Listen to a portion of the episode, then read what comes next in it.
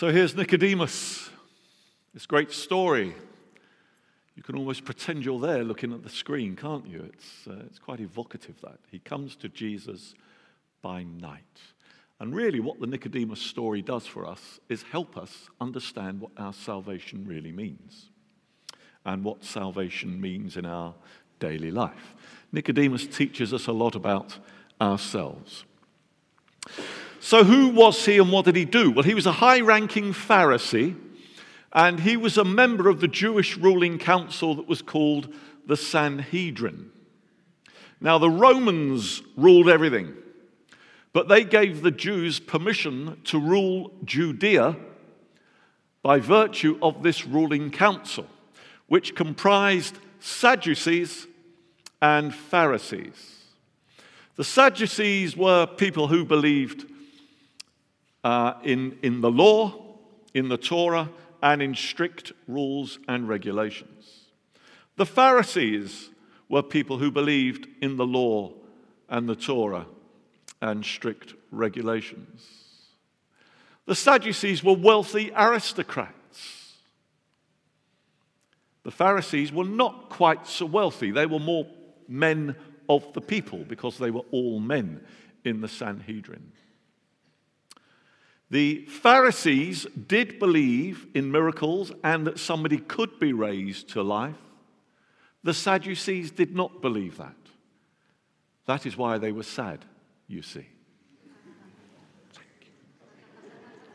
Got it in there, back of the neck.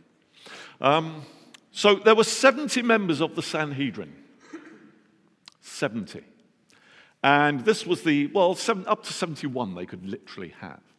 Uh, and it comprised mainly Sadducees with a few Pharisees thrown in for good measure, if you like. But the Sadducees kind of pretty much took the majority rule in the Sanhedrin.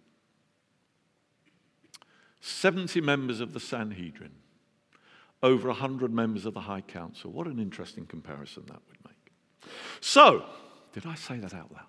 There you have, this week I'm at training college um, and I'm going to be teaching types of theology to BA students.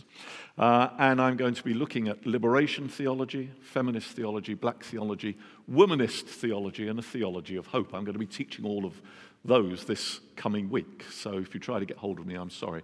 I'm going to be up to my neck in theology. One of the things about liberation theology, and I will actually talk more to this congregation about that at, at a later date. It's a fascinating subject. One of the interesting things about liberation theology is it's closely aligned with Marxism in the very early days. Because Karl Marx uh, purported equality for all, didn't he? It was absolute equality. If you go into it deeply, you see the basic plumb line is that he wanted equality for all, whoever they were, whether they're in power, whoever, whoever they were. Marxism wanted that. Liberation theologians, which came a lot out of Latin America, also wanted equality, far more equality for all than, than, than they had at the moment, than, than they received. And they still say the same. They want equality right down the line. The thing about liberation theology is that they talk about God, the Father, Son, and Holy Spirit. And they encourage people to embrace this kind of equality through Jesus. They encourage people to look at Jesus and his life they encourage people to go deep down into the spirit, into the spiritual life, and embrace what Jesus can do. Marxism doesn't do that. He can't do that. He couldn't go that far to look at his own spiritual life and to look at the other spiritual life of others. He could not embrace the deeper part of Christianity, which is accepting Christ in your heart. Marxism couldn't do that. Same as Richard Dawkins. He wrote the book God Delusion. I didn't read it all, I've read some of it, but when you find, when you go into it and you study it a bit more deeply with other theologians, you find that actually the God delusion is saying a lot of what theologians have said for many years anyway. There's not a great deal of new stuff in the God delusion, but it's all straight on, on one level. It doesn't go deep. Dawkins can't go deeper into the spiritual aspect. He doesn't understand that. He, maybe he wants to, but he, he, doesn't, he, makes, he makes no bones about it. He doesn't want to go into the spiritual realm. And if you don't go into the spiritual realm, then you can only go to a certain level of thought and a certain level of experience in life. And that is where Nicodemus was. He could only go to a certain level. And so he comes to Christ and he asks this big question about salvation. And when Jesus says you must be born again, Nicodemus takes it on what you might call the horizontal level of human thinking. The horizontal level, which is, well, that's literal. You must be born again.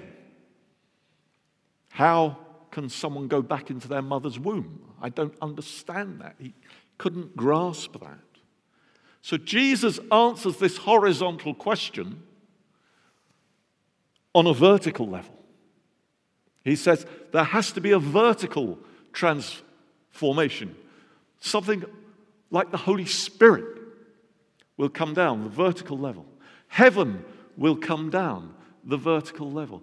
That's the understanding that you need to achieve. He says, by the Holy Spirit, something very different will happen to you. Now, Titus, later on in the New Testament, takes it. If you'd, if you'd like to look at the screen, it says this When God our Savior revealed his kindness and love, he saved us, not because of what we had done, which is what Nicodemus would have said, not because what we have done, but because of his mercy. And this is the new thing that people have to take on board giving us a new birth and a new life through the Holy Spirit. And then, if you go to Matthew's Gospel 19, Jesus replied, I assure you that when the world is made new and the Son of Man sits on his glorious throne, you who have been my followers, will also sit on thrones, judging the 12 tribes of Israel. Those words in yellow in both those verses mean exactly the same thing. It's only by the vertical transformation of the Holy Spirit, heaven to earth, vertical, if you like. It's by that transformation that you are saved. It is by that Holy Spirit that Christ will renew the world. So when someone becomes a Christian, the birth they had by means of mother and father is superseded. The act of physical procreation is superseded, it's bettered, if you like. Now, those of us who've been privileged to be at the birth of our children know what a wonder and what a joy it all is. We call them little miracles when they arrive, don't we? A little, and they are, and we thank God for them. But that's even superseded when a person becomes a Christian in the eyes of God. Something happens when somebody makes a free choice to open their whole spiritual being to the freedom, the guidance, and working of God's own Spirit. John 3 6, that which is born of flesh is flesh. Imagine if you heard on the news when you went home tonight that, that Professor Richard Dawkins had embraced Christianity, had embraced Christ. You'd say, wow, that blows my mind. That, that's incredible. And that's what you see with Nicodemus. He was known, he was respected in his day. This was a big cheese, folks. This was big stuff. He was really, really well known, really high profile Pharisee. And he goes to Jesus at night and asks more about that. That which is born of the flesh is the flesh. You know the program Who Do You Think You Are, sometimes on telly? Um, I might have quoted this before. Um, uh, various celebrities go on that and they look at their family trees. It's very interesting for some of them. I don't usually watch it, but uh, I, I, did understand that Boris Johnson is somehow linked to royalty um, and that Jeremy Paxman had Salvation Army links. Um, there was another celebrity, and I can't remember her name, but she went on there and she found, she was in tears because she found that one of her forebears was a really bad person, committed real atrocities in their town uh, a number of hundred years ago. Um, and, and you'll probably know the history of your own family. My great, great, great, great, I think, no, three greats. My three great grand, grandfather in Suffolk was the town drunk. He was notorious for being the town rowdy. I'd love to have met the man. I'm quite proud. it's weird, isn't it? I'd love to have met this guy. I'm Mingay, who's a drunk, the town drunk. Used to get on horses backwards and try to find out where the head had gone. You know, he was nuts. Love it. How many of you have looked at your children and said, Oh, I hope they don't turn out like me? Eh? I bet you have. or he gets that temper from his father. That which is flesh is born of flesh. But there is a vertical transformation that is possible, as happened in my family one or two generations later, when two generations ago, my, my, great, my wonderful great grandfather was a lay preacher. Him and his wife, the most beautiful people. And then uh, from that, you know, it, it, it's incredible how, how that happens. Flesh is born of flesh, but even greater than that, that which is born of the Spirit is what Scripture calls incorruptible. That which is born of the Spirit, that conversion, that new embracing of Christ is perfect. It is of God. And this is what Nicodemus is trying to get his head around in this conversation with Jesus. So when he asks how a grown man can return to his mother's womb and be born again, it's a pointless question. I'm not condemning him for that. It's a natural question. He's coming at it from a human and physical point of view rather than from the spiritual angle. And we all do it at some point or other. But Jesus makes the point that we can come into the experience of the kingdom of God through vertical transformation, not on the horizontal plane of a sequence of generations, but on the vertical plane of direct and divine fatherhood. Now, some scripture just going to come up here. I'd be grateful if you would read this. Let's all read this together. John 3, verses 5 to 8. Let's read together. Jesus replied, I assure you, no one can enter the kingdom of God without being born of water and the Spirit. Humans can produce only human life, but the Holy Spirit gives birth to spiritual life. So don't be surprised when I say, You must be born again. The wind blows wherever it wants, just as you can hear the wind, but can't tell where it comes from or where it is going. So you can't explain are born of the Spirit. And this we call the miracle and the mystery of divine sonship. St. Paul refers to this as being a new creature, a new creation. The old has gone and the new has come. So Jesus answers Nicodemus in terms of a vertical transformation, a new day, he answers in terms of love, starts to reveal a new way of understanding of how God acts. The wind blows where it will. The Spirit is free to act when and how and with whom God wants him to act in sovereign love. And often we humans are surprised and we sometimes can't understand it. But God has chosen love over power. For the sake of divine love, God decided to get into this human mess all the way. And as we'll see in a few weeks' time at Easter, God did not say, I love you so much that I'm going to send somebody else to save you. But He said, I love you so much. It's there in 316 that He gave His only Son. Now, Nicodemus will have seen many lives touched. He'll have heard the stories of healings, miracles, demons cast out, He'll have heard the story that Jesus was really becoming known now because of his earthly ministry. And maybe being witness or hearing those events prompted him to ask the question. In Jesus, he sees someone who puts a new perspective on his orthodoxy. He sees somebody who puts a new perspective on what he'd done all through the years and was now saying there is a new and a great way. We kind of touched on it last week when we thought, or the week before, whenever it was, two weeks before, when I spoke about water into wine. That whole transformation thing.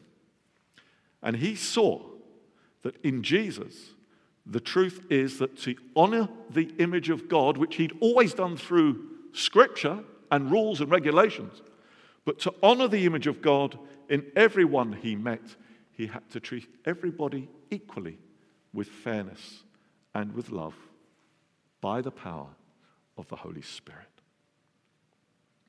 And Jesus confirms that salvation is an act of God who loves the world and its people to the point of death on the cross. If we have been baptized into the story of God's love revealed in Jesus, then that's how we act. out of love and not judgment. Real love, true love, authentic love is the work of the incorruptible Spirit. Our Christian faith says that people can be born again into a living faith. For some, it happens all at once in a dramatic moment, in a unique sense of divine intervention. But for others of us, maybe like Nicodemus, we struggle. We ask the questions, and that's the right thing to do. Don't ever fear that you're asking the questions. Don't ever fear the doubts. Thank God for Thomas. He's an example to us of somebody who doubts, but of somebody who actually comes through that doubt. It's a great privilege to be part of the family of God. The old song we used to sing, Born of the Spirit with life from above, into God's family divine, has it right. And it's not just about church work. If we leave whatever we do on a Sunday aside, let's pack today aside for the moment, just for one moment. Pack Sunday away in a bag.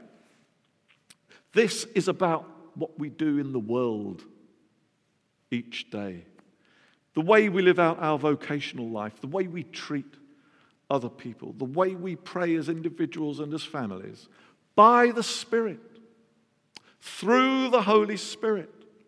It's about a hunger to go really deeply with God by the Holy Spirit, learning more about Him. Not on a bright, sunny Sunday like today, but on a wet Monday night, maybe. And this is how our corps will grow. Nurture, growth, and health starts with us breaking further out into the spiritual dimension. It's a start for Nicodemus. He goes at night in case he's recognized, probably, or in case people actually see him with this, this Jesus. A Pharisee like Nicodemus talking, let's go under the cover of darkness. That's why he goes at night time. But like Nicodemus, what a great thing we can learn from him about wanting a new level of feeding, a new level of nourishing, a new level of understanding. Like Nicodemus, you want to learn on another level. You have great relationships together and with God, but let's go really deeply now together and learn more about what His Holy Spirit says about who we are and how we are. So finally, if God is a non-partisan God, if Christ died for everyone, then who is not included in his love? We all are. If God doesn't refuse anybody, then he doesn't refuse us. And we can't judge others either. So we love all people, those outside this place. And his spirit will do the work of revelation. We don't save people, it's the work of the Holy Spirit convicting and processing and challenging people. And all that we do, born not of flesh, but born of the Spirit, will contribute to the renewal and the recreation of God's good. Ours is to walk in the Holy Spirit because as John 3:17 says, God sent his son into the world not to judge the world, but to save the world through him. one speaker, one writer has said if you meet God in the Spirit, everything that had you bound will break. If you meet God in the Spirit, everything that had you bound, the law, the Torah, the regulations, and the rules will break. We've long believed in our ministry together. Um, in, in, in, trusting fully the, the freedom and the work of the Holy Spirit. And we've often, I've often given this illustration. You might even hear this again one day from, from, from us. But you know, when you do a jigsaw, what's the first thing you do? Thank you. Get the outside, you get the edges, you get the frame, don't you? And then you put the pieces in. That's right. Where the Holy Spirit is concerned, where you've got your Bible, as Carolyn was saying, the precious word where you've got your doctrine that we all adhere to and understand. You don't need to make any more frames. Put the pieces in. Don't get the side bits first, get the pieces in. And let the pieces go where they will. Follow the Holy Spirit, and He will create something very beautiful in your life, your salvation experience, how you, how you read, how you pray, how you interact, And in that, I promise you, this corps will grow